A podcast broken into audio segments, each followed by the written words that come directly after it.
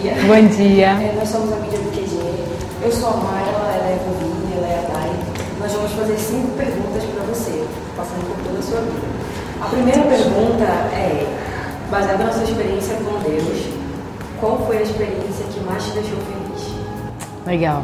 Então, como a pergunta foi sobre com Deus, porque felicidade é uma coisa muito ampla, né? Sobre muita coisa, mas a primeira coisa que vem sobre a minha experiência com Deus foi uma revelação, um entendimento sobre a bondade dele que eu não tinha até então. Isso foi bem recente, aliás. Eu tive uma compreensão, eu tive alguns problemas de identidade na minha jornada que eu nem sequer sabia que eu carregava a respeito de paternidade, porque eu perdi o meu pai muito cedo. Então, recentemente, eu tive uma oportunidade de meio que encontrar com o Senhor de frente numa escola de cura que eu, te, que eu participei, que eu tive.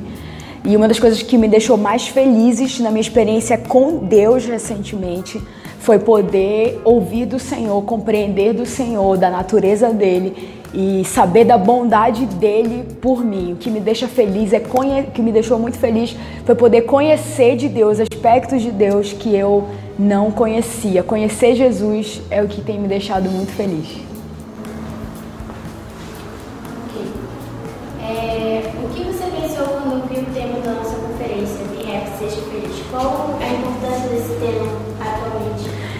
Legal, eu achei esse tema da conferência demais, eu achei além de muito criativo. É, eu achei um tema que tem tudo a ver com o reino de Deus, porque o reino de Deus é alegria. Alegria é parte do reino de Deus. É paz, justiça e alegria. E se é uma característica que eu penso que é, uma igreja poderosa precisa carregar e ter para todos os lugares que ela vai, é alegria, uma igreja feliz. É, você quer estar num ambiente onde você encontra felicidade, onde você encontra alegria. Então, be happy demais esse tema. Muito bom. É, a terceira pergunta é: como é que você consegue conciliar a liderança da RUG com a sua vida profissional? Você pode ser professora, liderança de trabalho, Uhum. você concilia?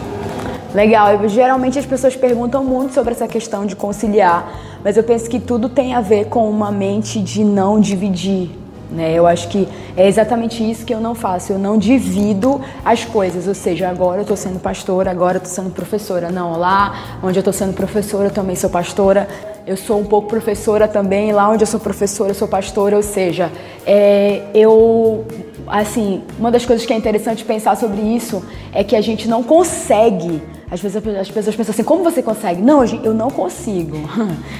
Não, não é muito assim, eu não consigo.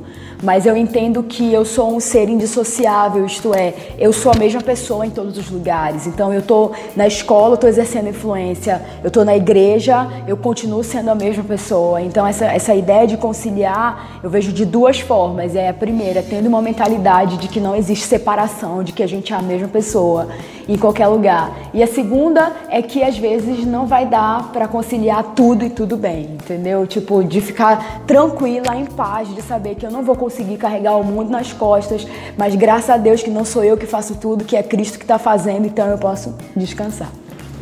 A gente acabou de falar da, da rotina corrida e tudo mais, e aí a gente acrescenta, né? Como é que tá essa vida depois de casado? Tem Ah. tudo isso e agora a vida mudou, então como é?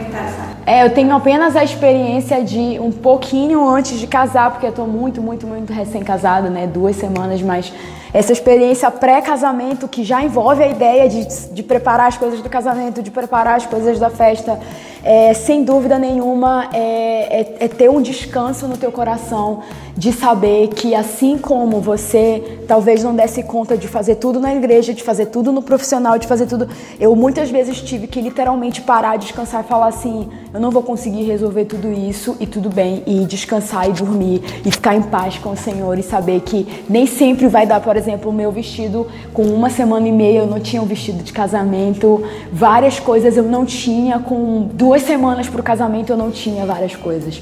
E o Senhor estava me ensinando, tudo bem se você não tiver, tudo bem se não der certo, porque no final eu vou te dar o melhor, eu quero te ensinar a confiar em mim. Então, um pouquinho de experiência que eu tô tendo sobre essa transição para o casamento é de, de confiar em Deus, de descansar em Deus, de saber que mesmo quando eu aparentemente não tenho tudo, ele já, ele já tem tudo, ele já preparou tudo. Claro que lá na frente já estava tudo resolvido, mas é um desafio você confiar em Deus né? De que ele vai prover, de que vai dar certo no final, de que você vai conseguir. Então eu tenho tido essa experiência de descanso. Ai, nossa última pergunta. Acho que por nós a gente ficaria aqui conversando e ouvindo mais. Mas a nossa última pergunta é: como você se sente daqui a 10 anos, no sentido de o que é sinônimo de felicidade para você daqui a 10 anos? Muito legal. Acho que felicidade daqui a 10, 20, 30, a eternidade é ver é, Cristo sendo absolutamente formado em mim. É ver Jesus, sabe? É ver, olhar para trás daqui a 10 anos e saber que eu não sou igual eu tô sendo agora mesmo. Eu, eu, de repente consegui esse vídeo daqui a 10 anos e falei assim, ó, oh, como eu era naquela época, não só fisicamente, mas como minha cabeça ainda era pequenininha, como eu ainda era limitada e olha como eu sou diferente. Meu sentimento de felicidade é aquela Tayana não existe mais. Agora eu sou como Jesus mais do que qualquer outro momento da minha jornada.